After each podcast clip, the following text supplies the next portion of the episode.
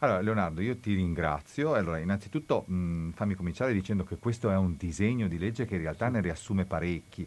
Perché? Perché è diciamo, un disegno di legge che è frutto di una eh, diciamo, fusione di tante proposte di legge, tra cui ad esempio quella di Boldrini e Speranza, alcune proposte di legge addirittura provenienti dal centrodestra, che avevano appunto lo scopo di introdurre nuove norme nel nostro ordinamento al fine di contrastare la discriminazione in senso ampio. Tanto è vero che il disegno di legge ZAN, il cosiddetto disegno di legge ZAN, non si limita soltanto a condannare i fenomeni legati all'omotransfobia o alla bifobia, ma in realtà apre diciamo, a una serie di eh, profili eh, di reato nell'ambito sempre del diritto antidiscriminatorio che coprono anche la misoginia, per cui la violenza legata al genere, l'identità di genere, per cui in realtà è un disegno di legge molto più completo di quanto eh, lasci intendere diciamo, una certa parte della stampa. Parte. Dirò di più, il disegno di legge in realtà risponde al nostro dettato costituzionale, in particolare all'articolo 3, al principio di eguaglianza, e risponde a tutte e due le dimensioni del principio di eguaglianza. Alla prima parte, per quanto riguarda to cure, il diritto antidiscriminatorio, per cui condannare quelle condotte che hanno quale fine, quale scopo, quello di indurre discriminazione o atti violenti legati alla discriminazione. E in questo senso il disegno di legge diciamo, apre a nuovi scenari che però diciamo, completano quelli già previsti, non c'è niente di nuovo all'orizzonte. Dall'altro lato, il disegno di legge risponde anche al secondo comma dell'articolo 3, quel principio di eguaglianza inteso come un impegno dello Stato a fare qualcosa. Perché? Perché nel disegno di legge non sono soltanto previste delle novelle al codice penale, per cui delle modifiche al codice certo. penale, ma è anche previsto che lo Stato intervenga, istituendo ad esempio una giornata per studiare il fenomeno eh, per cui dell'omotransfobia. Il disegno di legge prevede che la Presidenza del Consiglio dei Ministri istituisca uno studio rispetto ai fenomeni discriminatori e così via, per cui ha una parte anche promozionale ed educativa, non soltanto di tipo diciamo punitiva. esatto, punitivo. Per intenderci. Certo, e, ehm, diciamo che eh, leggendo anche la, la, relazione, che è stata una relazione molto breve alla proposta di legge che ho letto in questi giorni, eh, questa si colloca anche in un'evoluzione del diritto, eh, o meglio della sensibilità di noi operatori del diritto, ma anche del legislatore rispetto al tema eh, diciamo della, eh, del rispetto dei diritti degli omosessuali e del, um, dei transessuali, nel senso che si fa riferimento per esempio alla tanta agognata legge sulle unioni civili che sappiamo che gestazione ha avuto nel nostro ordinamento, più tanti passaggi parlamentari, da, dai DICO, insomma saranno chiamati i più disparati i più disparati nomi giuridici si era dato e finalmente è stata approvata con notevole ritardo rispetto a, ad altri paesi europei. E, ehm, quindi si può dire tra l'altro che eh, questa esigenza di eh, giustiziare diciamo, le condotte discriminatorie ha anche un aggancio ovviamente nella normativa europea, no? Assolutamente sì, mi viene da dire che eh, su questo fronte siamo fondamentalmente di nuovo in ritardo. In ritardo perché se noi consideriamo soltanto lo scenario Unione Europea, per cui soltanto i 27 sì. Paesi membri, senza voler allargare lo spettro, diciamo, a livello globale, ecco, soltanto se guardiamo i 27 Paesi membri, 22 Paesi membri hanno all'interno dei loro codici discipline idonee a sanzionare quelli che sono comportamenti discriminatori anche nei confronti delle persone omosessuali o transessuali, mentre soltanto cinque paesi non prevedono alcun tipo di tutela. Tra questi cinque paesi annoveriamo non solo l'Italia, ma anche la Polonia, la Lituania, la Repubblica Ceca, ovvero paesi a cui di solito noi non facciamo riferimento quando vogliamo no, diciamo, cercare un esempio. C'è una parte del famoso consorzio di Visegrad per però, ecco, sì, però la cosa interessante da notare è che sì. ad esempio un paese come l'Ungheria, notoriamente discriminatorio ad esempio nei confronti delle coppie dello stesso sesso, in realtà all'interno del suo codice penale nel 2013 ha proprio previsto una Inserito. specifica tutela per le persone LGBT.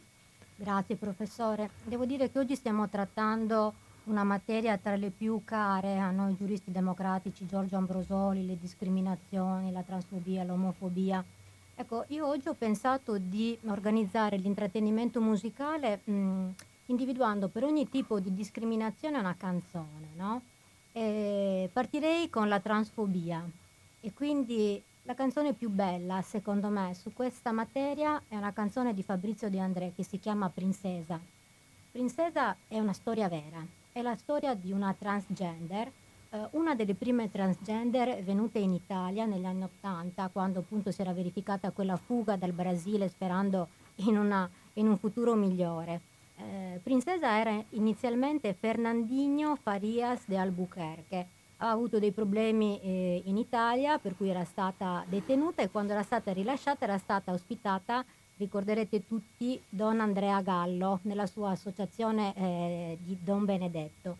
Poi lo stesso Andrea Gallo fondò l'associazione Princesa.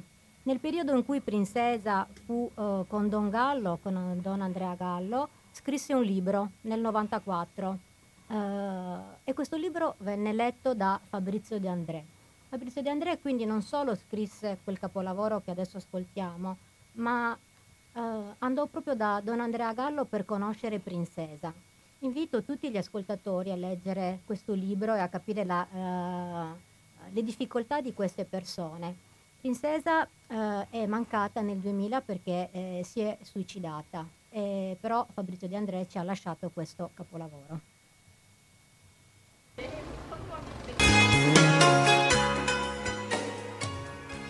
Grazie Agnese per questo ennesimo bellissimo momento musicale che ci hai regalato. Tra l'altro mi fa, mi fa pensare all'altra eh, l'altra passione che abbiamo in comune del cinema perché mi ricordo un film del 99, Boys Don't Cry, che per la prima volta portò proprio nel cinema in maniera prorompente il tema appunto della transizione sessuale. E, mh, mm, la, la, sua fortuna è che ebbe molto successo perché Hilary Swank vinse, vinse l'Oscar per quella interpretazione e quindi si aprì un po' tutto il tema, soprattutto negli Stati Uniti in quel momento, quindi parliamo di più di vent'anni fa.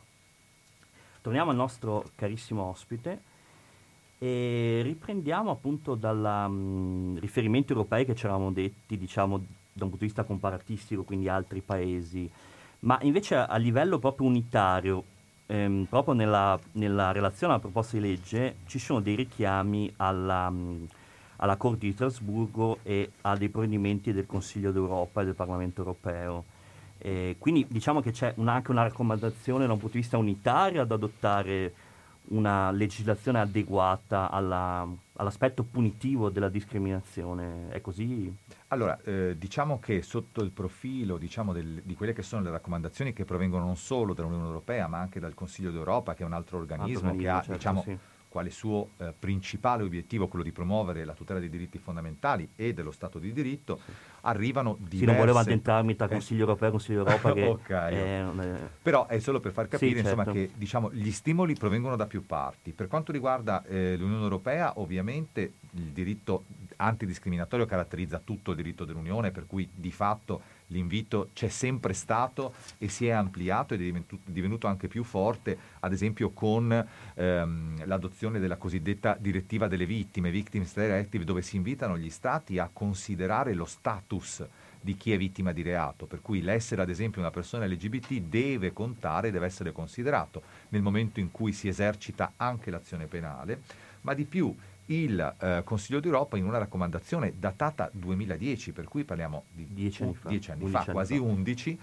chiedeva agli Stati non solo di monitorare quelli che sono i reati d'odio legati all'omotransfobia, oltre a tutti gli altri reati legati all'islamofobia, ad esempio, o ad altri eh, reati eh, legati, ad esempio, all'etnia, ma non solo chiedeva specificatamente di introdurre all'interno dei rispettivi codici penali nazionali delle aggravanti specifiche. Perché? Perché si riteneva di fatto che il eh, legislatore avesse l'onere di eh, tipizzare in modo preciso, per cui caratterizzare in modo preciso taluni reati, i reati d'odio, al fine non solo di perseguirli, ma anche con un fine educativo, cioè di creare una cultura che fosse diciamo, idonea a eliminare queste forme di discriminazione. Per cui dal punto di vista sia dell'Unione che del Consiglio d'Europa queste raccomandazioni arrivano. Dirò di più, arrivano anche eh, raccomandazioni da parte, raccomandazioni, arrivano sentenze, quelle non sono nemmeno raccomandazioni, sono hanno carattere vincolante, vincolante, da parte della Corte europea dei diritti dell'uomo, la quale in più occasioni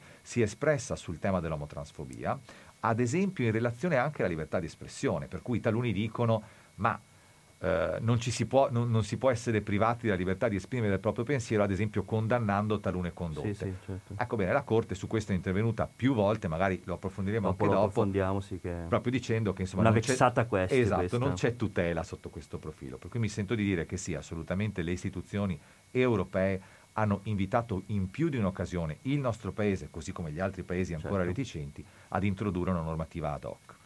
Ecco, ehm, ho un'altra curiosità, approfittiamo della tua specializzazione comparatistica. E se ti chiedessi al di fuori della nostra cara Europa, come, come siamo messi? Diciamo partendo da ordinamenti che sono omologhi ai nostri, quindi di stampo occidentale, ordinamento liberal democratico, bah. quindi partiamo, non so, dagli Stati Uniti, vabbè, eh, Stati Uniti allora, che a me sono dire... cari, ma diciamo vicini a noi. Allora, ecco. direi che ad esempio per quanto riguarda gli Stati Uniti assolutamente sì, anche lì abbiamo eh, delle diciamo, eh, fattispecie che sono omologhe a quelle ad esempio che andrebbero inserite con il DDL ZAN se fosse approvato e insomma speriamo che possa esserci ancora un futuro nonostante eh, la crisi di governo. Penso ad esempio a quello che è stato l'intervento mh, a livello federale operato negli Stati Uniti dopo la morte di Matthew Shepard. In quel caso addirittura lo Stato federale è intervenuto introducendo una normativa che permette alla Polizia federale, all'FBI, insomma sì. quella che noi vediamo eh, nei film, di intervenire in modo specifico qualora si verifichino dei reati che hanno come matrice l'odio di tipo omotransfobico. Per cui in realtà, ma queste diciamo,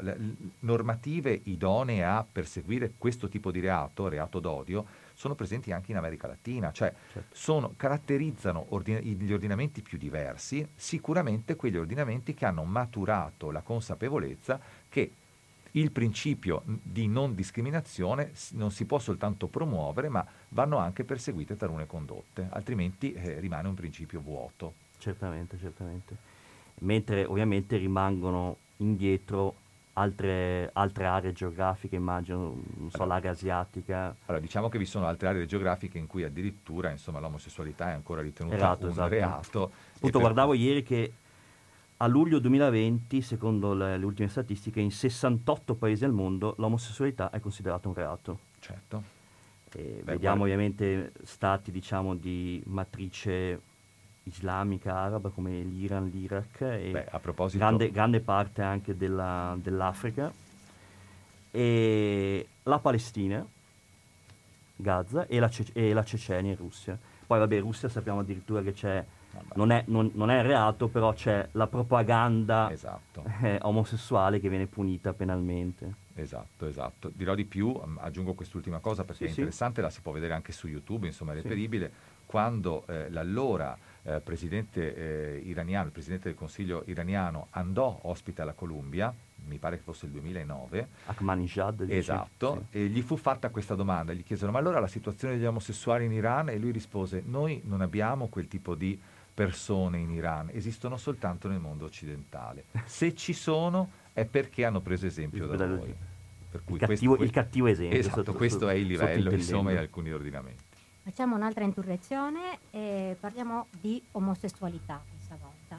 È una canzone eh, di Boy George, un artista considerato sempre molto disimpegnato, ma invece questa volta si è impegnato perché forse eh, non tutti sanno che nel 1988 c'era il governo di Margaret Thatcher, il eh, Government Act eh, promulgò una legge chiaramente eh, omofoba. Siamo nel 1988, vi ricorderete che in quegli anni appunto uh, c'era stata una recrudescenza nei confronti dell'omo- della, dell'omosessualità perché si era scoperta l'AIDS sì. e c'era questa forma di automatismo che erano gli omosessuali che la diffondevano. Che, che la diffondevano, esattamente. Ecco, vi leggo che cosa diceva questa, questa legge. Obbligava le autorità locali a non promuovere intenzionalmente l'omosessualità o pubblicare materiale con l'intenzione di promuovere l'omosessualità o promuovere l'insegnamento in qualsiasi scuola finanziata dallo Stato della accettabilità dell'omosessualità come pretesa relazione familiare. E siamo nell'88. Questa legge è stata abrogata nel 2000 nel Galles e nel 2003, quindi l'altro giorno, in tutto il Regno Unito. Capirete che questa legge quindi aveva determinato la chiusura di molti gruppi LGBT e anche la didattica era stata fortemente limitata per censura e autocensura. Nel 2009 Cameron, che era appunto il leader dei conservatori, Conservatori. si scusò perché il suo partito aveva sostenuto questa legge della Thatcher e nel 2013 in, eh, in- nel Regno Unito fu, eh, fu ammesso appunto il matrimonio omosessuale. Ascoltiamo quindi Boy George che si era proprio... Siamo su Radio Cooperativa, siamo quelli che il diritto. Ricordiamo che Radio Cooperativa è una radio che mh, vive del contributo volontario di chi crede nel suo progetto di libera informazione. Potete visitare il sito radiocooperativa.org, lì troverete il numero di conto corrente postale, gli estremi per il bonifico bancario e anche le indicazioni per la PayPal.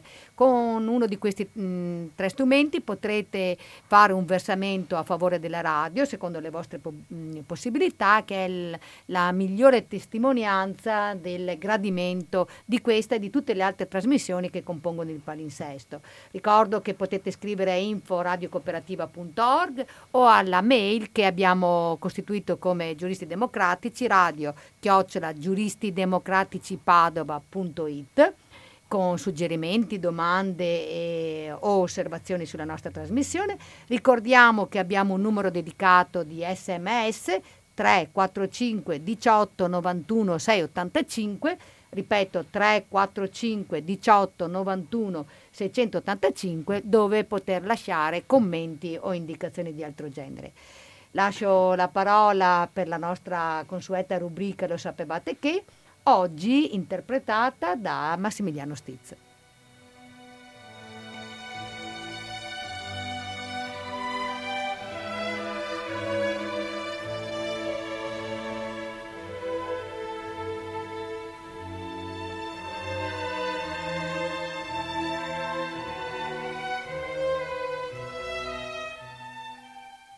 Buongiorno, buongiorno a tutti i radioascoltatori. Sempre un po' un'emozione partire così sul ricordo di Piero Angela che ci spiegava tutte le migliaia di cose che ci ha fatto conoscere.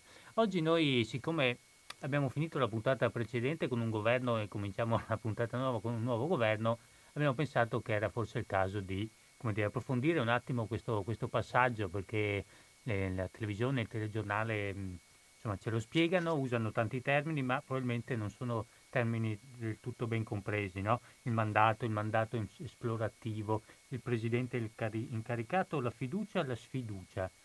Tutte cose che sembrano un po' campate in aria, anche perché proprio dal punto di vista del diritto la nostra Costituzione sulla formazione del governo è un po' laconica.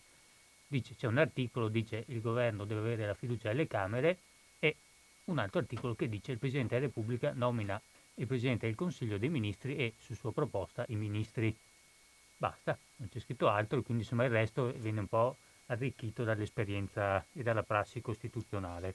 Allora noi per capire un po' quello che succede intanto dobbiamo capire quali sono i soggetti, i protagonisti di questa vicenda che si è svolta in questi giorni. No? Noi abbiamo sicuramente beh, il Presidente della Repubblica, Mattarella, che insomma devo dire probabilmente ci aiuta a mantenere un po', un po' di continuità un po' di, di stabilità in questa nostra Repubblica. Il Parlamento, quindi la Camera e il Senato, e il governo. Quando viene meno un governo, naturalmente, come insomma siamo oramai abituati, il ruolo da protagonista lo fa il Presidente della Repubblica, perché il Presidente dimissionario va da lui, si dimette e la palla, proprio la- l'iniziativa spetta al Presidente della Repubblica. Il Presidente della Repubblica, come detto, ha questo dovere, questo onere, di mandare in Parlamento un Presidente del Consiglio incaricato che sia in grado di avere la fiducia delle Camere. Ora, come dico, la Costituzione non dà delle indicazioni su come fare, dà uno scopo. Lo scopo del Presidente della Repubblica è formare, verificare, più che formare, verificare se il Parlamento è in grado di formare un governo. Quindi come può farlo? Ovviamente deve parlarci col Parlamento, perché sennò non è che può interpretare, diciamo, con gli auspici la volontà del Parlamento, e quindi comincia quella prima fase che sono le consultazioni, questa cosa un po' misteriosa che sembra un conclave, una cosa di, così un po' carbonara, no? Ma in effetti è una cosa che pur non essendo eh, prevista nella Costituzione, tutti, tutti gli studiosi di diritto costituzionale convengono che sia una fase comunque che oramai è necessaria nel nostro diritto costituzionale. perché è finalizzata a un fine previsto dalla norma costituzionale e comunque consacrata da una prassi oramai, eh, non voglio dire secolare, ma quasi, insomma dal 48 si fanno queste consultazioni in varie forme. Per quel che ci riguarda, la parte più ehm, importante è la consultazione dei gruppi parlamentari. Perché i gruppi parlamentari? Perché il Parlamento è organizzato al suo interno con dei gruppi parlamentari che sono l'espressione dei partiti o di gruppi di partiti, salvo il, vabbè, c'è, vedo Leonardo che mi fa un segno, c'è il gruppo misto ovviamente che è composto alle elezioni perché formano un gruppo a parte. Sì, ci sono poi... Cioè fenomeno... i gruppi sono diversi dai partiti, questo I gruppi dire, sono diversi... magari si malinterpreta. Esatto. E... Sì, non c'è una perfetta coincidenza, no, esatto. però diciamo nel corso della la composizione dei, dei gruppi è, è, è, è allora, indicazione diciamo, sì. del... All'inizio della legislatura normalmente si formano i gruppi dei partiti che si sono presentati alle elezioni. Poi con i litigi che nel quinquennio della sappiamo. legislatura si formano, ci sono scissioni, riunioni, più esatto. scissioni che riunioni di solito, e quindi si formano questi gruppi no, ma siccome qualcuno magari dice ma perché quello va che non c'era il partito alle elezioni? Proprio perché ci sono i gruppi. Esatto, il, il, Presidente della Repubblica, sì.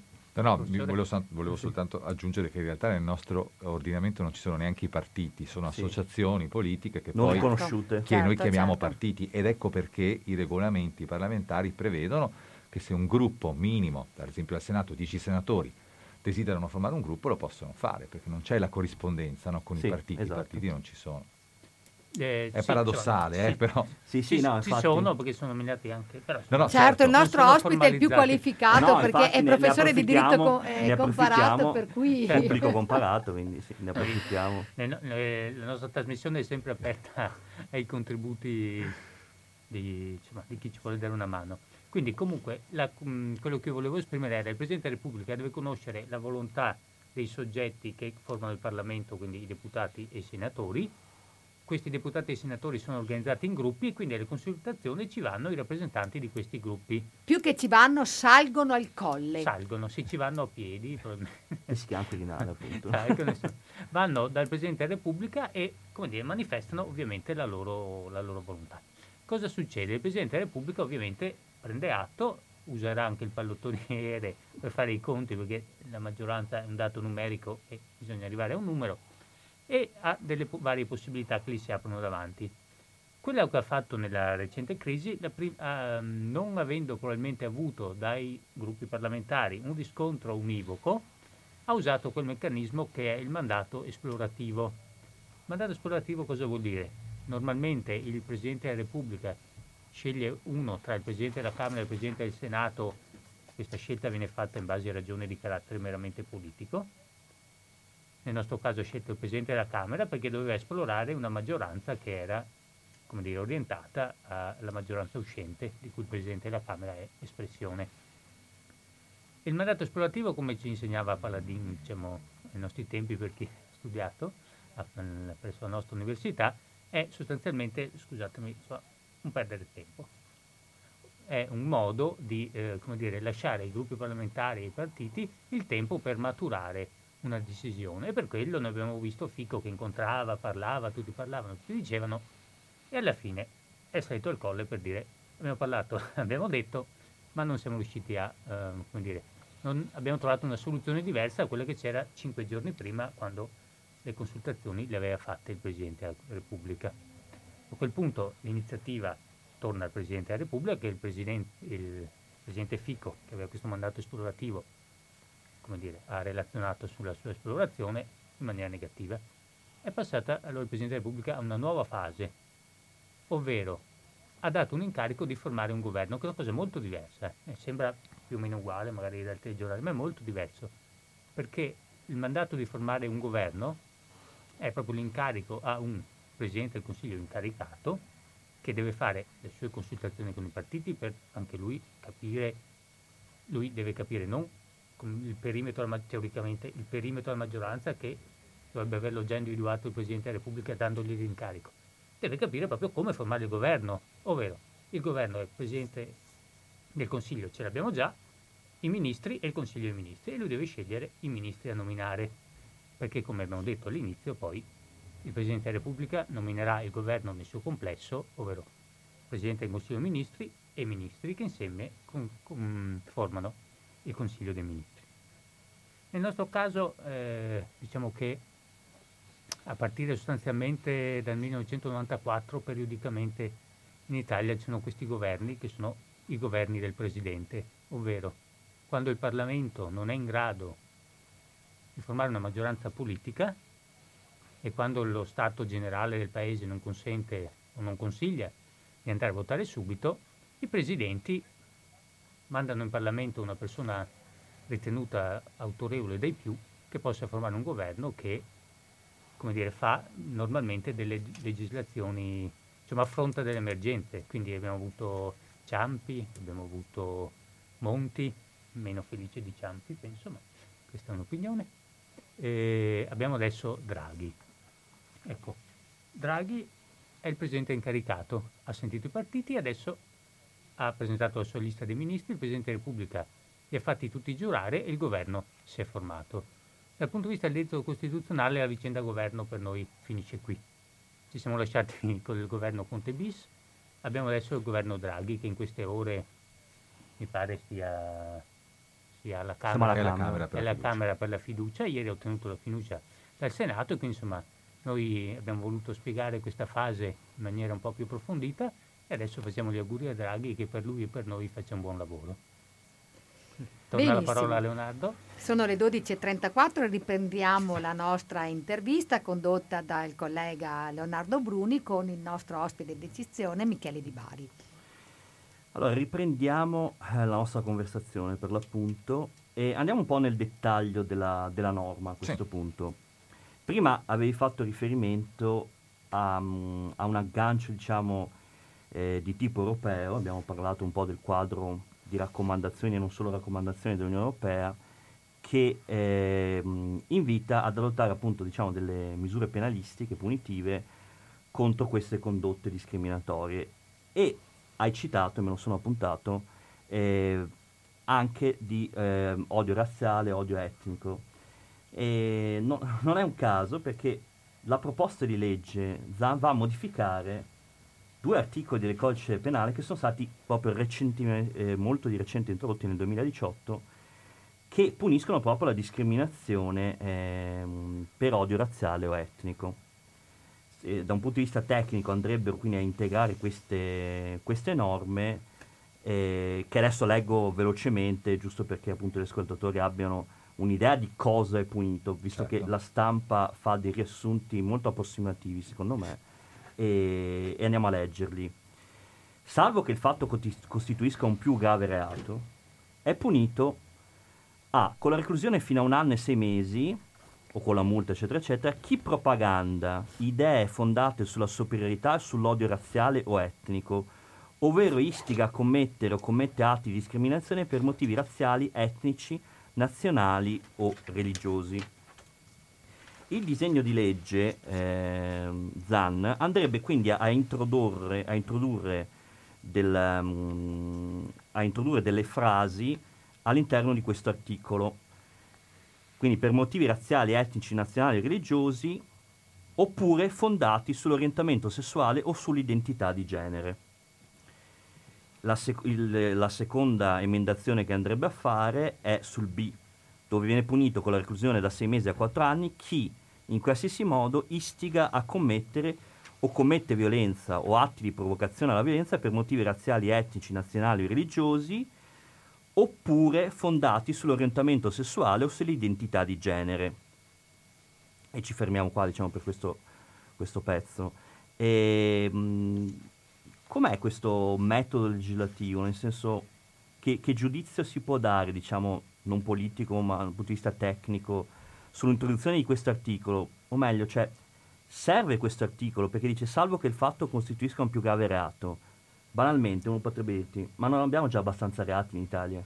Sì, certamente. Allora, innanzitutto facciamo un piccolo passo indietro. Sì, certo. Allora, questi articoli, per cui 604 bis e 604 ter, sono un, il frutto di un lungo processo di sedimentazione eh, dal punto di vista della legge penale in materia antidiscriminatoria. Partiamo dalla legge reale del 75, passiamo per la legge Mancino, Mancino del 93 sì. e poi arriviamo all'introduzione del codice penale in un titolo nuovo che è i delitti contro l'uguaglianza. Per cui il legislatore a un certo punto decide che i delitti contro l'uguaglianza meritano particolare attenzione, addirittura gli dedica un titolo del codice penale.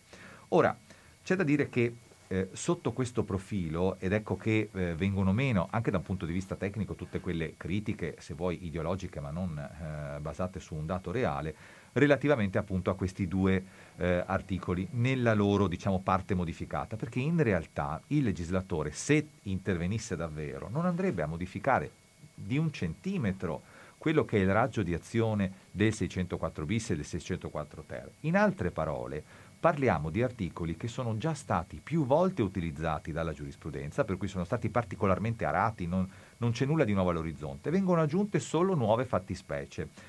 Fattispecie che riguardano l'orientamento sessuale, l'identità di genere, la disabilità e il genere. Per cui nel momento in cui si commette un atto discriminatorio perché il tale soggetto appartiene, che ne so, al genere femminile, per cui la motivazione è misogina, o è una persona disabile, per cui la motivazione è di tipo abilista o ha l'orientamento sessuale differente, allora si interviene anche in quel diciamo, eh, caso. Ma, ripeto, parliamo di articoli che non sono, non vengono presentati o comunque non vengono stravolti dal disegno di legge ZAN. Sono articoli che già esistevano, a cui, in, a cui la giurisprudenza ha già fatto riferimento in diverse occasioni. Dirò anche di più per quanto riguarda la, diciamo, eh, il disegno di legge ZAN, dato che uno diciamo, eh, delle critiche che veniva posta eh, al disegno di legge ZAN era che vi fosse un tentativo di limitare anche la libertà di espressione sì. di chi poi avesse insomma, idee diverse rispetto a che cos'è eh, l'omosessualità, bene, l'articolo 4 del disegno di legge prevede specificatamente di, eh, diciamo, si apre, ecco, l'articolo 4 è inserito in questo disegno di legge solo per assicurare che il pluralismo delle idee non ve n'era bisogno, non c'era bisogno di dirlo, ma sì. l'articolo 4 comunque prevede e dice il, il pluralismo delle idee è comunque assicurato. Vale a dire che qui non si vuole in nessun modo punire la semplice, la semplice circolazione di idee minoritarie, maggioritarie, che dir si voglia, Qui si vogliono punire delle condotte che sono idonee a produrre un effetto, un effetto discriminatorio, per cui un atteggiamento discriminatorio o un atteggiamento violento motivato da odio di tipo per esempio omotransfobico piuttosto che eh, odio razziale. Per cui di fatto mi viene da dire non c'è nulla all'orizzonte se non questa introduzione di altri status. Dirò di più e mi taccio questa introduzione fa venir meno una eh, concezione antica degli status discriminatori, cioè fino a un certo punto si è pensato che la discriminazione vera fosse solo quella razziale, religiosa e etnica. Oggi facciamo un passo in più e diciamo che di discriminazione ce ne sono di più e hanno tutte pari gravità. Non esistono discriminazioni di serie A o di serie B, sono tutte discriminazioni odiose. Bene. Certo. Leonardo, io proprio su queste ultime parole del, del, professore farei un altro pezzo musicale appunto sulle discriminazioni di genere. Eh, ricorderei anche che ieri, dato che Max ci stava parlando appunto dell'insediamento eh, del discorso di Draghi, insomma eh, Draghi ieri ha detto che la questione di genere non è il farisaico rispetto delle quote rosa, no? Quindi speriamo che non rimanga poi semplicemente una bella frase. Allora, che, che, canzone ho scelto per la questione di genere? La mia preferita sul tema è Respect di Aretha Franklin. Eh, questo è un pezzo del 65 di Otis Redding, eh, Redding, ma solo nel 67 poi è diventata la bellissima canzone Il manifesto fom- femminista grazie agli arrangiamenti proprio di Aretha Franklin. Lei era la, la regina della black music, quindi una musica che parlava di eh, catene, dolore e sfruttamento ehm, in questa canzone lei, con tutta la carica che sappiamo, non chiede ma pretende il rispetto dall'uomo, che è quello che poi faranno tutti i movimenti femministi. Ascoltiamo insieme quindi Respect di Aretha Franklin. Sono le 12.44, riprendiamo la trasmissione, quelli che è il diritto su Radio Cooperativa. Leonardo sta intervistando il professor Di Bari su una, un disegno di legge che ha suscitato non poche polemiche in realtà. Eh? Se ne è parlato molto, ha avuto molti fan ma anche molti detrattori. Ehm, su questo magari se vuoi anche raccontarci il tuo punto di vista. Ma diciamo che, ecco, una, ricordo una delle battute poi emerse anche in aula durante la fase di discussione del provvedimento di legge in cui eh, un esponente di eh, uno dei partiti che oggi forma la compagine di governo e dunque ho detto tutto, ho detto niente, perché sono tutti praticamente, e disse ma qui non ci vuole una legge per tutelare gli omosessuali, qui ci vuole una legge per tutelare gli eterosessuali. Il che eh, in realtà eh, è improprio se si guarda il disegno di legge Zan, il quale parla appunto di discriminazione fondata sull'orientamento sessuale, per cui l'orientamento sessuale è anche quello eterosessuale, dunque gli eterosessuali si considerino protetti laddove dovessero essere discriminati sulla base della loro eterosessualità. Per cui non è una legge diciamo, che vuole proteggere o raggiungere tutele. Dirò di più. Un'altra delle eh, diciamo, eh, leggende che ha circondato sia il disegno di legge Zan ma anche l'allora disegno di legge Scalfarotto è che questi provvedimenti siano idonei a creare una nuova cultura del gender, insomma queste cose mitologiche che partono nel lontano eh, 2013 eh, e che si vogliano creare delle categorie speciali di protezione. In realtà se questa è la logica del diritto antidiscriminatorio, allora tutte le categorie protette dovrebbero essere considerate categorie speciali. In realtà non è così. È vero però che storicamente esistono delle categorie di soggetti, per cui esistono delle minoranze sociali, che hanno subito storicamente un trattamento meno favorevole rispetto alle altre. Dato che noi abbiamo sposato una visione del principio di eguaglianza che abbiamo inserito in Costituzione, che è appunto l'articolo 3, secondo, il nostro ordinamento ha l'onere, lo Stato, la Repubblica ha l'onere di rimuovere tutti quegli ostacoli di carattere economico-sociale che impediscono la piena realizzazione dell'uguaglianza e in questo senso lo Stato deve intervenire laddove ancora si presentino delle sacche di resistenza rispetto al raggiungimento dell'eguaglianza. Vi dirò anche di più. Alcuni hanno sostenuto sempre in aula che non vi fosse nessuna necessità di una norma contro atti omotransfobici perché questi atti di fatto non sussistono, non ammontano a una cifra tale per cui, salvo, permettetemi una nota polemica, che di solito chi argomenta in questo senso è poi quello che eh, diciamo propone o ha proposto in passato leggi per una sola persona, per cui francamente lascia un po' il tempo che trova come critica, ma poniamo che la critica fosse fondata, uno dovrebbe andarsi ad analizzare i dati. Ecco, noi nel nostro ordinamento abbiamo un organo che si chiama OSCAD, che è l'osservatorio proprio sui crimini caratterizzati eh, dall'elemento discriminatorio che raccoglie ogni anno stati- e per cui fa statistica rispetto a quel tipo di reato e non possiamo certo dire che siano eventi rari o sporadici. Ve ne dico soltanto una, ieri, ieri pomeriggio a Trieste sì. c'è stato l'ennesimo atto di violenza contro una persona eh, LGBT, per cui non è un fenomeno sporadico, è un fenomeno che esiste, esattamente come esiste la violenza di genere nel nostro ordinamento e anche su quello siamo intervenuti con una disciplina ad hoc, perché non si può fingere che il problema non esista ed ignorarlo non lo fa scomparire.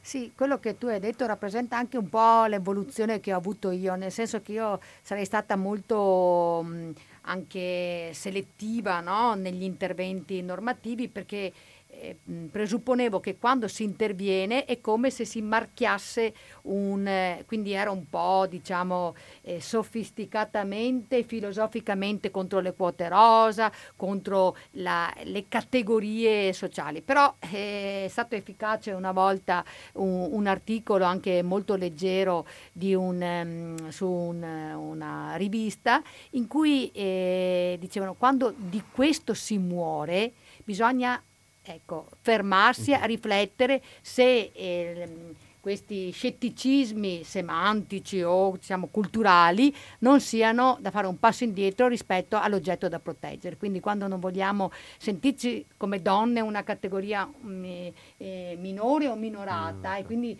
ehm, rifugiamo dalle norme che ci consentono magari dei privilegi rispetto ad altri, dobbiamo tener conto che per il fatto di essere donne si muore, così per gli omosessuali, così per i rom, così per i senza fissa dimora.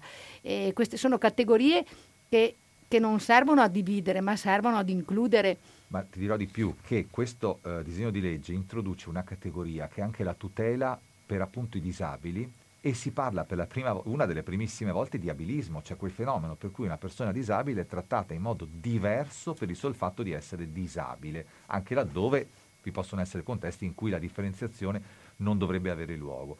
Ecco, In questo disegno di legge anche questo è un elemento innovativo di cui non si parla, ci si focalizza soltanto sull'elemento omotransfobico perché lì c'è tutta una retorica consolidata, sì.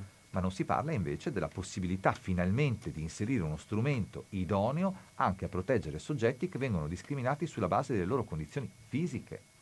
Ed è un elemento di un'assoluta novità di cui non si parla mai. Certo Michele. E, ehm, senti, andando più avanti, diciamo sempre nella norma incriminatrice, eh, diciamo che viene punita anche la, il fenomeno associativo finalizzato a, cioè è vietata ogni organizzazione, associazione, movimento o gruppo avente per i propri scopi l'incitamento alla discriminazione o alla violenza per motivi razziali, etnici, nazionali o religiosi e con l'integrazione sarebbe o fondato sull'orientamento sessuale o sull'identità di genere. Perché c'è questa esigenza anche di punire diciamo, il fenomeno associativo del reato in questo caso? Allora, beh, partiamo da questo presupposto, ripeto, siamo di fronte a una norma che è datata, per cui sempli- viene semplicemente integrata. Certo. No?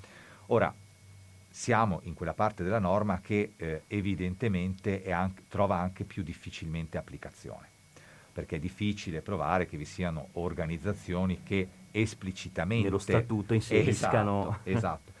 Facciamo degli esempi se volete pratici. Sì. Io eh, non sono mai politically correct per cui non mi tiro indietro, ma se noi ci andiamo a leggere lo statuto di Forza Nuova piuttosto che di Casa Pound, ecco, non troviamo alcun riferimento esplicito perché ovviamente nessuno di loro vuole essere dichiarato fuori legge. È comunque anche in questo caso un passaggio idoneo non già a creare una fattispecie penale che sia poi di fatto applicabile, ma a una funzione pedagogica, cioè si aggiunge anche alt- quegli altri status discriminatori tra gli altri che possono essere potenzialmente perseguiti. Dico eh, soltanto un'ultima cosa, l'elemento che a mio avviso, se vuoi, è quello che può essere più problematico da un lato, ma su cui ci si può focalizzare, è proprio l'elemento riguardante l'istigazione, certo. perché lì si va diciamo, ad impattare con quella che può essere la libertà di espressione sul limite che questa ha in relazione ad altri diritti. E ora il momento della nostra rassegna La signora in toga con la nostra Monica Bassani. Sorpresa.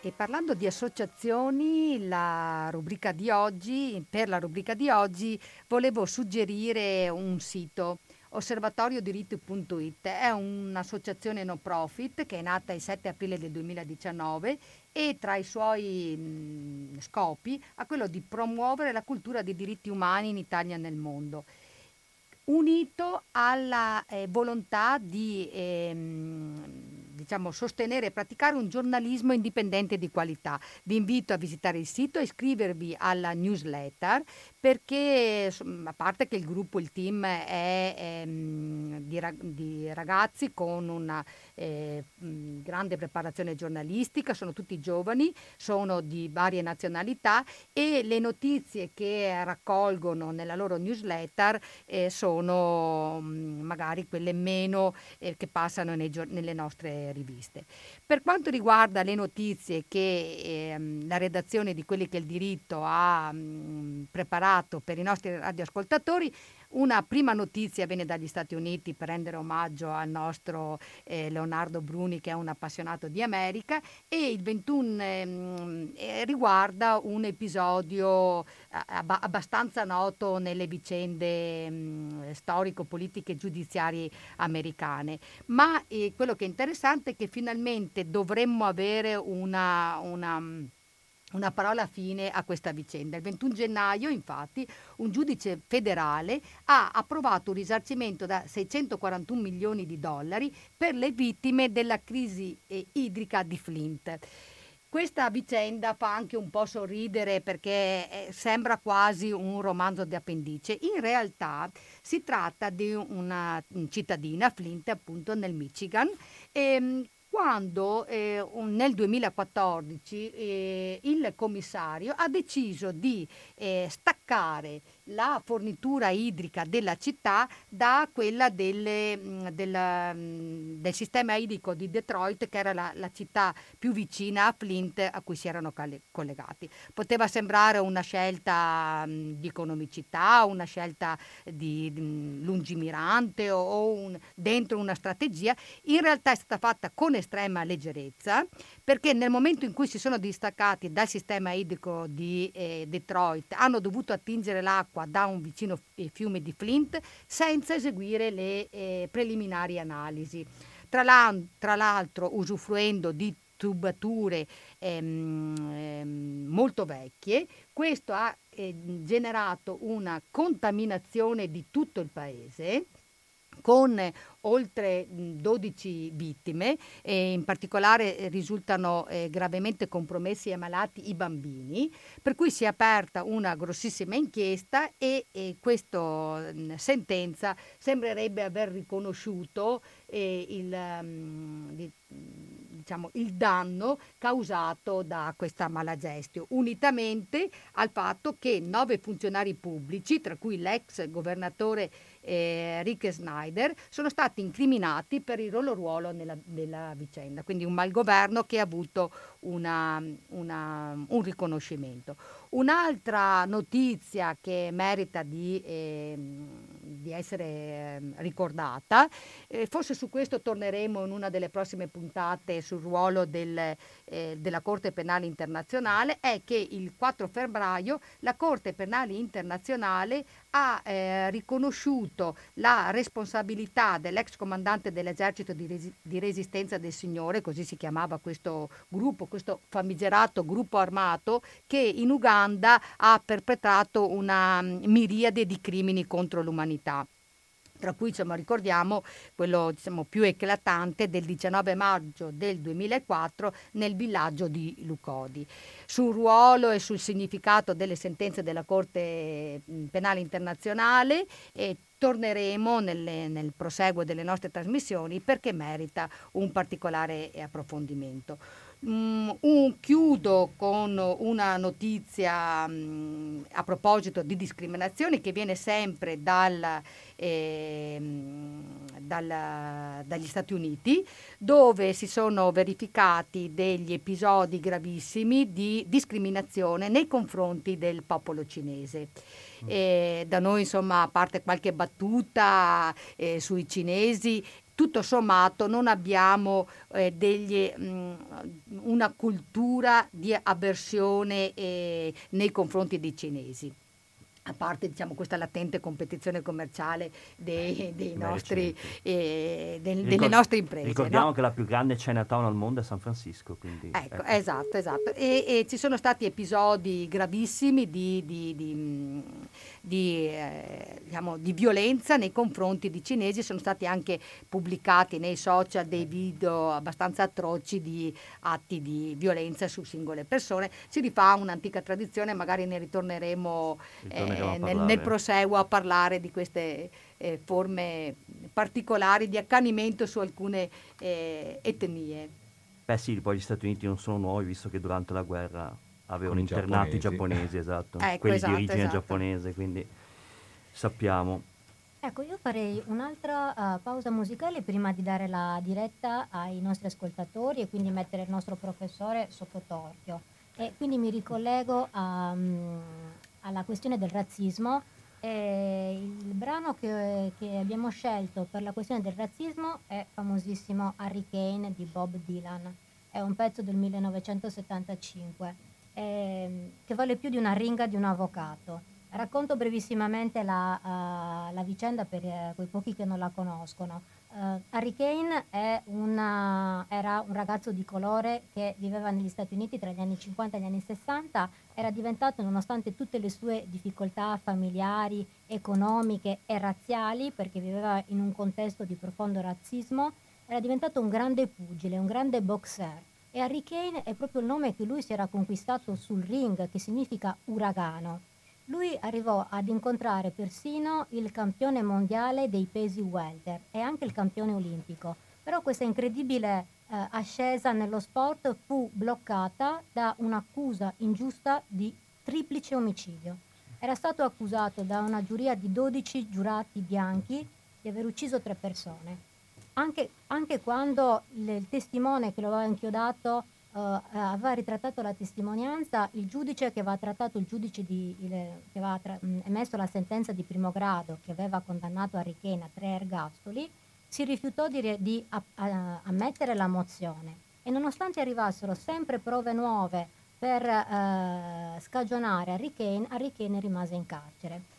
Harry Kane scrisse la sua biografia nel 74. Questa biografia è stata letta da Bob Dylan, che nel 75 ha fatto questo pezzo, per quello ho detto vale più di una ringa, perché aveva tanto emozionato l'opinione pubblica che cominciarono a interessarsi di Harry Kane varie associazioni, tantissimi giovani, e quindi che cosa era successo? Che nell'85 venne fatto appello alla Corte federale e la Corte federale nell'85 aveva stabilito che Harry Kane aveva avuto un processo ingiusto e che l'accusa era fondata su motivi razzisti. Harry Kane aveva avuto dopo questa sentenza una laurea ad honorem in giurisprudenza per tutto il diritto che si è studiato in questi anni e anche ottenne il premio, eh, il titolo di campione del mondo. Ascoltiamo questa canzone in cui Bob Dylan dice se non l'avessero imprigionato sarebbe stato il campione del mondo. Sì. Buongiorno di nuovo ai nostri radioascoltatori, siamo tornati in diretta. E è l'una, è l'ora di aprire i telefoni ai nostri radioascoltatori. Monica ci ricordi il numero per sì, favore? 049 880 90 20, ripeto 049 880 90 20.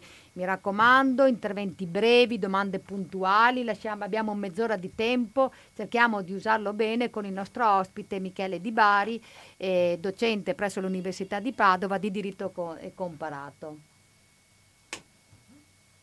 Abbiamo subito una Buongiorno. telefonata.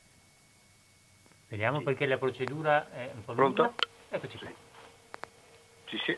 Pronto, chi parla? Ah, sì, sono in linea. sì, sono Enrichi. e buongiorno. chiami da? Da eh, Romano De Zellino, Grazie. provincia di Vicenza, periferia immediata Basta, di basta Bassano così, grazie. e Grappa. Passiamo alla Allora, domanda. No, no, la, la domanda è questo. Io sono un po' meravigliato dall'affastellarsi di leggi, ognuna su un particolare.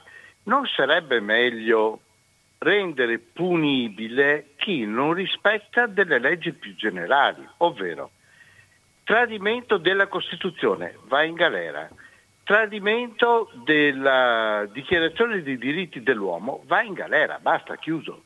Perché alla fin fine andare a scegliere eh, perché tu è il coso, perché quello lì è gay, perché quello lì è così. Ma è tutto, tutti questi principi sono stati sanciti nella Costituzione e nei diritti dell'uomo. Ragione per cui chi viola questi principi generali è meritevole di essere colpito. Grazie abbiamo Secondo me bisogna semplificare un po'. Salve. Grazie. Dobbiamo, oh, ecco, poniamo la domanda al Allora, Non basterebbe la Costituzione Ecco, per allora, tutelare tutte le minoranze? Allora, Questa la, è una la- domanda. la domanda eh, è eh, diciamo ben posta perché ovviamente uno si potrebbe domandare ma perché qual è la necessità di intervenire normativamente tutte le volte? Ecco, allora però bisognerebbe ricordarsi che cosa c'è scritto ad esempio nei testi costituzionali, poi l'ascoltatore citava anche la Dichiarazione universale dei diritti dell'uomo.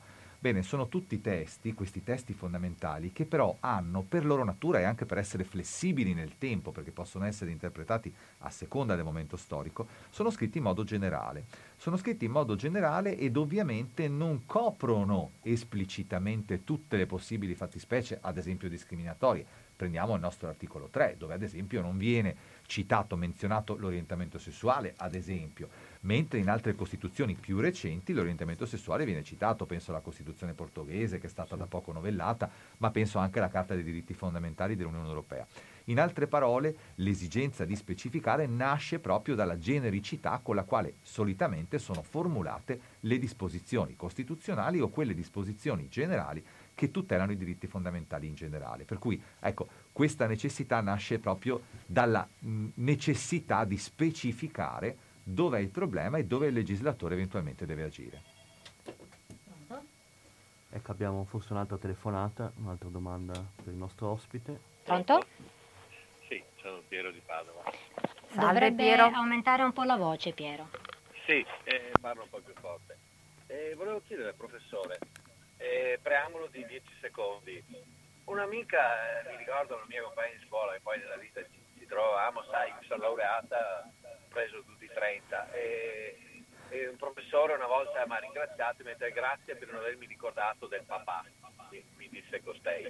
Eh, allora la domanda che le faccio, non sarebbe tempo eh, che gli esami fossero in modo anglosassone col codice a barre, i concorsi pubblici, gli esami universitari, cioè questo nepotismo, queste amicizie. Eh, io conosco di prima mano persone universitarie che lavorano nell'ambiente universitario e chiamano i professori per i loro figli. Ma Grazie uno, Piero, questa domanda è una provocazione, eh, però diciamo Sì. abbiamo qui un rappresentante del mondo accademico, Guarda. è vero che si favoleggia molto no, su questa struttura un po' chiusa del mondo accademico. Guardi, può essere, nel senso in tutti i settori ovviamente può esserci un, eh, una parte di clientelismo, questo è- può essere inevitabile e dirò di più, non caratterizza soltanto il sistema italiano, ma caratterizza tutti i sistemi eh, nel mondo. Devo però dire, ad esempio, che per quanto mi riguarda io non ho né genitori né parenti accademici. per Quindi cui, è un esempio diciamo, che c'è posso un buon smentire, accademico. esatto. Prendiamo un'altra telefonata, buongiorno.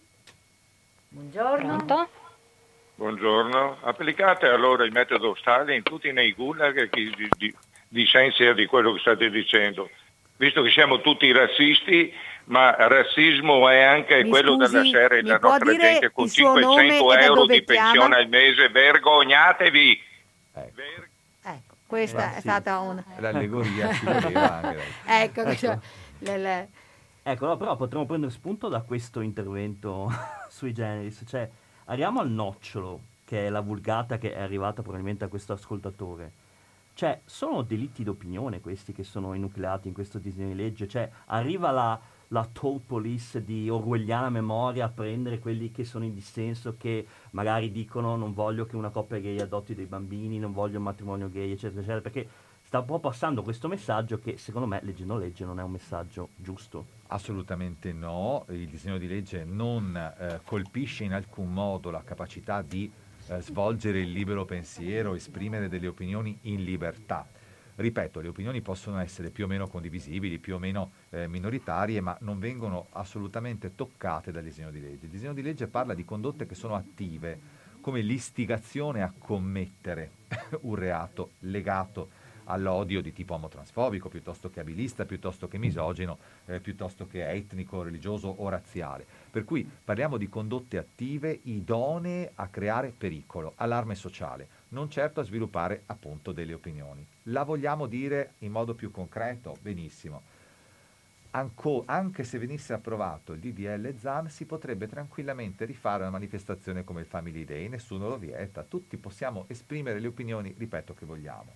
È ben diverso però, ad esempio, dire quel soggetto è un soggetto omosessuale, dunque merita di bruciare all'inferno, qualcuno dovrebbe occuparsene. Beh, quello è qualcosa di diverso che esprimere semplicemente un'opinione.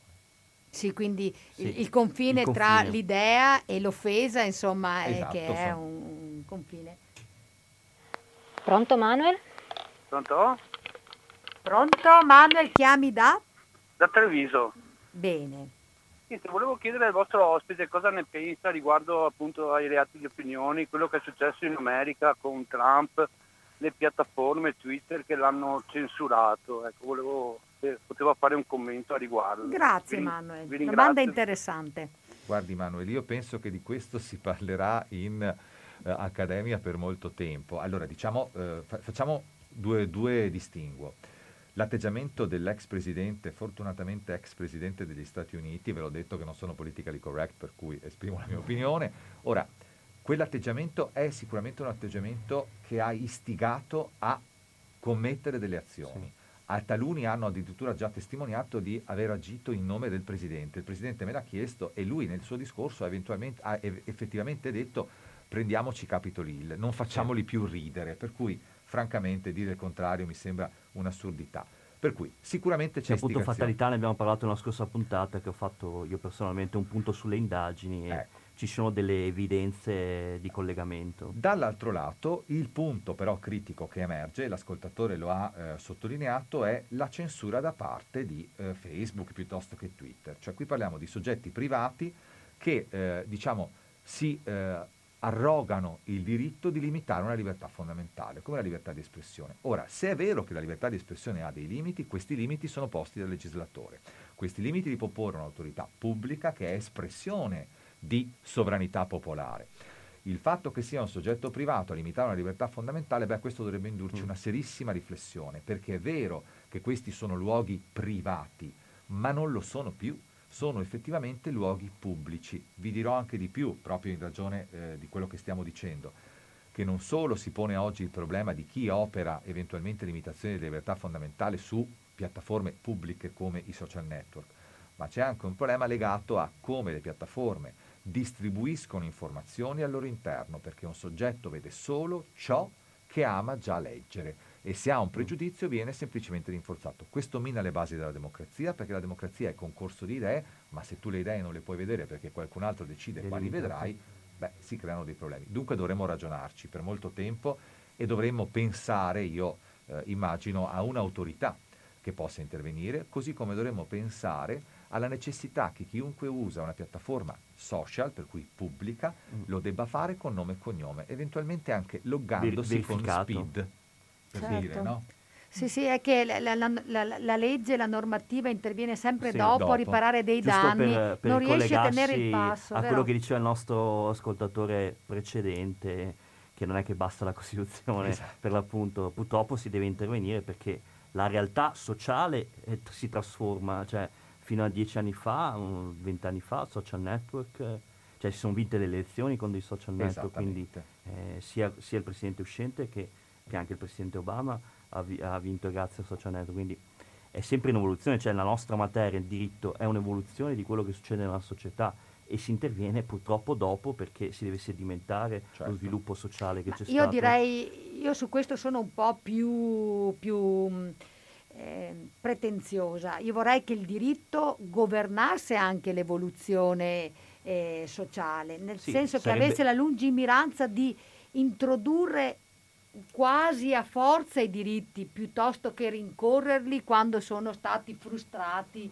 da una e questo però si civiltà. riflette sulla ecco, scarsità di qualità dei legislatori che certo, abbiamo certo, non solo italiani, sì, non sì, solo italiani. Sì, assolutamente sì Mentre, ascol- mentre, aspettiamo le telefonate dei nostri ascoltatori, direi di sentire anche il pezzo musicale sull'altra categoria, no? giusto per non discriminare nessuna categoria. Ehm, quella dei disabili per l'appunto. No? devo dire francamente che la scelta mi è stata molto difficile perché mh, avrei messo la colonna sonora del mio piede sinistro con un'interpretazione Fantastico. colossale. Sì. Primo Oscar di Danny Day-Lewis. Esatto, proprio insuperabile in quella poi c'era, c'era anche il film sul grande astrofisico, anche quello di, il film di Ray Charles, però in realtà noi italiani l'anno scorso abbiamo perso un grande artista che il 15 maggio 2020 ci ha lasciato Ezio Bosso, un grande pianista, un grande compositore, direttore d'orchestra. Ezio Bosso eh, diceva di se stesso, io sono un uomo con una disabilità evidente in mezzo a tanti uomini con disabilità nascoste e quindi direi di sentire lui. Grazie.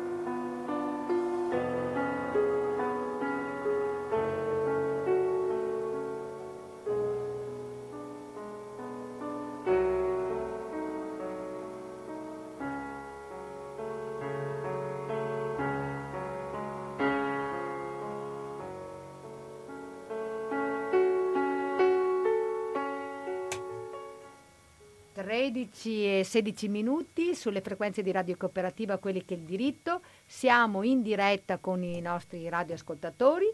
Il numero per eh, parlare con il nostro ospite, che ricordo è il dottor Di Bari dell'Università di Padova, è 049 880 90 20. Ringraziamo anche Agnese delle bellissime, Bellissime musiche, musiche. Che, ha scel- che sceglie ogni volta, Sceglie. ma è sempre Eh, con adesso un... il chiaro, il chiaro di luna di Beethoven per stemperare un po' la telefonata di prima.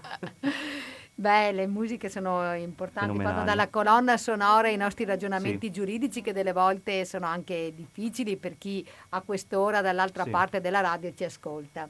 Tra l'altro volevo- mi ero dimenticato di dire prima che chi volesse vedere bene la vicenda di Hurricane Carter, il pugile a cui ha fatto la canzone Bob Dylan, c'è un film bellissimo con Denzel Washington che era anche stato candidato all'Oscar di circa una decina di anni fa, quindicina di anni fa. E ti ricordi il titolo? Hurricane, si chiama proprio Hurricane. Ah, mi sembrava infatti, eh, perché Hurricane. Leonardo Bruni è il curatore assieme a un altro eh, gruppo di giuristi democratici della rassegna Diritti al Cinema. eh, che facciam- facevamo ogni anno con un successo strepitoso al San Gaetano. E quest'anno purtroppo l'avevamo differito nella speranza che la pandemia ci permettesse di ritrovarci insieme e di fatto eh, sine Speriamo, die, vediamo, speriamo, vediamo, troveremo altre soluzioni. E torniamo al nostro ospite, cioè, abbiamo solo dimenticato un'ultima parte, giusto per completezza, e l'avevi accennata prima. E l'altro intervento che si fa è cioè, creare delle circostanze aggravanti, quindi nei reati comuni, eh, applicare queste circostanze aggravanti dettate appunto dalle finalità di discriminazione di odio eh, legate appunto all'orientamento sessuale o all'identità di genere.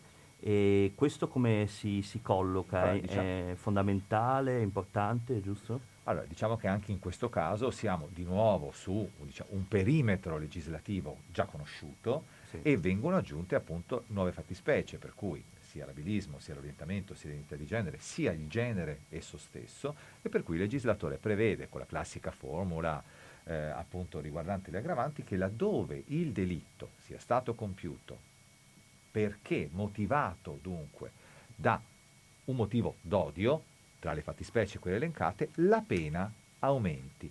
Anche in questo caso, al di là della pretesa punitiva dello Stato, in realtà una norma di questo tipo ha una funzione pedagogica, cioè vuole in qualche modo trasmettere un significato ai cittadini, ovvero che talune condotte sono particolarmente Mm. squalificanti. Certo, eh, infatti eh, circostanza aggravante serve appunto a questo. Tra l'altro è un aumento non, non di poco conto perché dice fino alla metà, Certo. insomma un aumento Dirò- abbastanza qualificato. Ti dirò anche di più, tornando alla diciamo, eh, questione eh, sollevata anche da alcuni, penso appunto anche alla chiamata di prima, no? Sì, pensiamo, certo. pensiamo ad altro, eh, questo non è un problema. Sì. Di solito chi pone eh, diciamo, questo tipo di obiezione, in particolare per quanto riguarda i limiti eventuali della libertà di espressione, sostiene appunto che la libertà di espressione sia un diritto fondamentale e lo è. Lo è ed è un diritto fondamentale che di fatto rappresenta la pietra angolare no, delle democrazie costituzionali, in particolare di quelle occidentali. Però di solito chi argomenta in questo modo, ponendo tantissima enfasi sulla libertà di espressione, si dimentica di dire che il principio di non discriminazione è altrettanto pietra angolare dei sistemi costituzionali democratici. Dirò di più, il principio di non discriminazione ispira tutti i testi costituzionali e mi spingo anche oltre. Le Costituzioni esistono mica per difendere le maggioranze che già si Certo. difendono da sole, le Costituzioni esistono per difendere proprio le minoranze. Dunque il legislatore, il fatto che il legislatore abbia un occhio di riguardo per talune minoranze, difendendole, promuovendole, il caso ad esempio del disegno di legge Zan è emblematico perché qui non si, non si tratta di un disegno di legge che vuole criminalizzare talune condotte, punto. Qui si tratta di un disegno di legge che ha una doppia finalità, da un lato appunto prevenire attraverso lo strumento eh, dell'azione penale talune condotte, dall'altro lato promuovere una cultura di tolleranza, proprio in risposta a quella raccomandazione del 2010 che del Consiglio d'Europa che chiedeva agli Stati non solo di reprimere, ma anche di promuovere una cultura di tolleranza. Il disegno di legge Zan questo fa. Perché? Perché imp- obbliga di fatto la Presidenza del Consiglio dei Ministri ad impegnarsi in studi e ricerche e ad elaborare dei piani strategici al fine di raggiungere la piena eguaglianza. Non solo, istituisce una giornata nella quale si deve parlare di alcuni temi, come ad esempio l'omotransfobia, all'interno delle strutture pubbliche, per cui delle scuole, ovviamente senza comportare oneri per lo Stato e senza interferire con il normale La svolgimento didattica, certo. esatto, didattico. Per cui diciamo che è un disegno di legge davvero innovativo. Lo dico eh, con molta franchezza, un disegno di legge che visto diciamo, la qualità appunto della legislazione, come dicevi tu prima, francamente non ci si aspetta, perché quando lo si legge si dice ma è scritto davvero bene, tanto bene che probabilmente non vedrà eh, la luce. Però, Eh, sì, eh, questa infatti è Eh. la, è la domanda che volevo porti.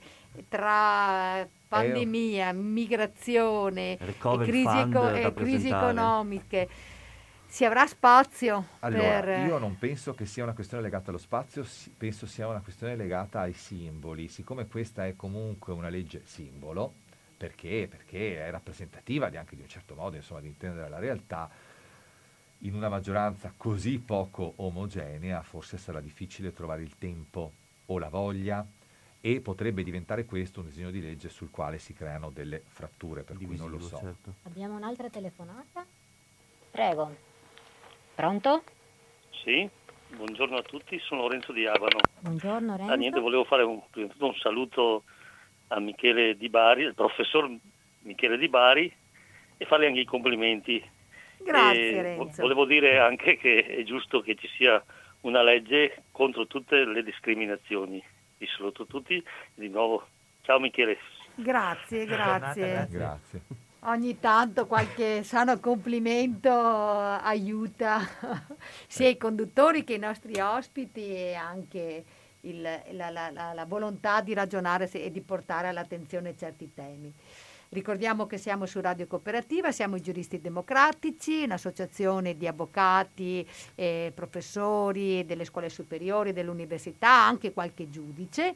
E, mm, siamo un'associazione a livello nazionale, a Padova siamo un bellissimo gruppo, anche molto affiatato, facciamo tante cose, tra cui abbiamo ripreso a fare questa bellissima trasmissione. Siamo aperti a suggerimenti e idee sui temi delle prossime trasmissioni e per questo vi ricordo che torneremo tra 15 giorni, il 4 di marzo, sempre in questa fascia eh, dell'ora di pranzo, dalle 12 alle 13.30. Il tema vi lasciamo un po' di suspense perché abbiamo alcune, mh, alcune idee e alcuni ospiti che ancora sono incerti, ma vi chiediamo di tornare a seguirci o di eh, riascoltare il podcast o di farlo ascoltare, lo troverete tra una settimana, dieci giorni, sul sito di radiocooperativa.org nella parte dedicata ai podcast della trasmissione. Ringraziamo anche chi ci fa questo servizio, vero Agnese? Il nostro amico che puntualmente ci confeziona la trasmissione perché sappiamo che per la SIAE dobbiamo epurarla delle bellissime canzoni di scelte Agnese. commentate da Agnese, per cui c'è solo la parte parlata, però per chi è interessato ad approfondire può scaricare il podcast e quindi ringraziamo Socrates Negretto che ci fa questo servizio. Salutiamo anche Davide Zagni, che è un nostro co-conduttore, che è altrimenti impegnato perché siamo tutti avvocati, quindi lavoriamo. Oltre che- in giro eh, da, da- Oltre che fare le andare. trasmissioni radiofoniche, fare tutti i bellissimi convegni che i giuristi democratici fanno, e, mm, ecco, facciamo anche gli avvocati. Volevo fare un'ultima domanda, diciamo didattica a questo punto, al nostro ospite, visto che appunto ha la fortuna di avere eh, la futura classe di giuristi o comunque di eh, operatori del settore, anche se non, se non giuristi, magari andranno a fare politica o, o andranno al Ministero degli Esteri, per dire. E come vedi la sensibilità delle nuove generazioni? Cioè, immagino che in aula di lezione ne avrei parlato di questa proposta di legge, avrei fatto dei riferimenti. Hai notato che c'è un interesse, che c'è una convergenza su questi temi delle nuove generazioni o no? Allora, devo dire la verità, per quanto riguarda le nuove generazioni, eh, questo è un non tema, ma nel senso positivo del termine, Certo, nel senso che non percepiscono il fenomeno in quanto non li riguarda. Ecco perché diciamo che il legislatore, laddove avesse insomma, la capacità, oltre che la volontà, di intervenire eh, su questo tema, di fatto interverrebbe non già per le generazioni future che sono già estranee a questo tipo di differenziazioni, le colgono già meno, ma interverrebbe su quella diciamo, fascia generazionale che ancora rimane ostile e che produce ancora alcuni eh, sacche di resistenza rispetto appunto al compimento della piena eguaglianza. Per cui devo dire che sono molto eh, positivo. Devo dire eh, che eh, quest'anno, ad esempio, con i ragazzi, oltre ad aver affrontato il principio di non discriminazione, abbiamo affrontato anche la libertà di espressione e poi eh, nel proseguo del corso appunto era emerso già all'epoca eh, il fenomeno Trump come fenomeno diciamo dirompente anche dal punto di vista comunicativo e anche su quel eh, diciamo settore sono eh, particolarmente attenti perché? perché sono i più assidui frequentatori delle piattaforme social, si rendono perfettamente conto di come quello strumento sia in grado di veicolare certamente messaggi positivi, ma sia altrettanto in grado di veicolare messaggi altamente distruttivi e potenzialmente pericolosi, sia di tipo discriminatorio, perché faccio soltanto un piccolo esempio, non so se ve lo ricordate, ma ve lo ricordate il ragazzo dei pantaloni rosa? era un ragazzino di Roma, avevano costruito questa pagina eh, Facebook in cui lo insultavano perché questo ragazzo amava portare sti, questi pantaloncini rosa e questo ragazzo si è suicidato. Ah, per cui insomma parliamo di eh, un fenomeno, anche l'utilizzo delle piattaforme sì, certo. social per colpire, per cui per istigare anche a determinati comportamenti, di cui i giovani sono pienamente consapevoli e anzi si domandano spesso perché appunto la classe dirigente, per cui perché il legislatore non interviene, perché il legislatore non è in grado di rincorrere quelli mm. che sono i problemi sociali che si presentano. E lì devo dire che anche come docente sei sempre un po' in difficoltà a spiegare come dalla teoria poi nella pratica il legislatore non sia poi così in grado di rispondere no, ai problemi pratici. Grazie, grazie professore. Direi che ormai siamo alle ultime battute, quindi professore la ringrazio moltissimo per questo, per questo, tema. Uh, ringrazio Speriamo il... di tornarne, tornarci, tornare a parlarne quando a legge, una legge, legge approvata. A legge approvata, eh, esatto, a legge approvata abbiamo già l'impegno del dottor Michele Di Bari di tornare ai nostri microfoni. Salutiamo quindi eh, i nostri compagni di viaggio, che sono l'avvocato Maria Monica Bazzan. Saluti Leona- a tutti, buon pranzo e arrivederci al 4 di marzo. Leonardo Bruni. Eh, buon pranzo a tutti e ci rivediamo appunto il 4. Massimiliano Stiz. Eh, Ciao a tutti. Ancora un ringraziamento al professor Michele Grazie Di Bari. saluto a tutti. Io vorrei lasciarvi con una canzone bellissima che vuole essere anche un auspicio e che è proprio contro le discriminazioni. L'ha scritta Patti Smith e la musica è del marito uh, Friedrich Smith.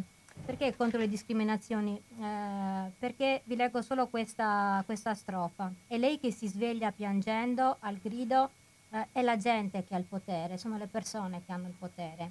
Dove c'erano i deserti ho visto le fontane, l'acqua sgorgava come crema, realme- dormivamo realmente abbracciati, non c'era nessuno da criticare e nessuno di cui ridere. E questo è il motivo di questa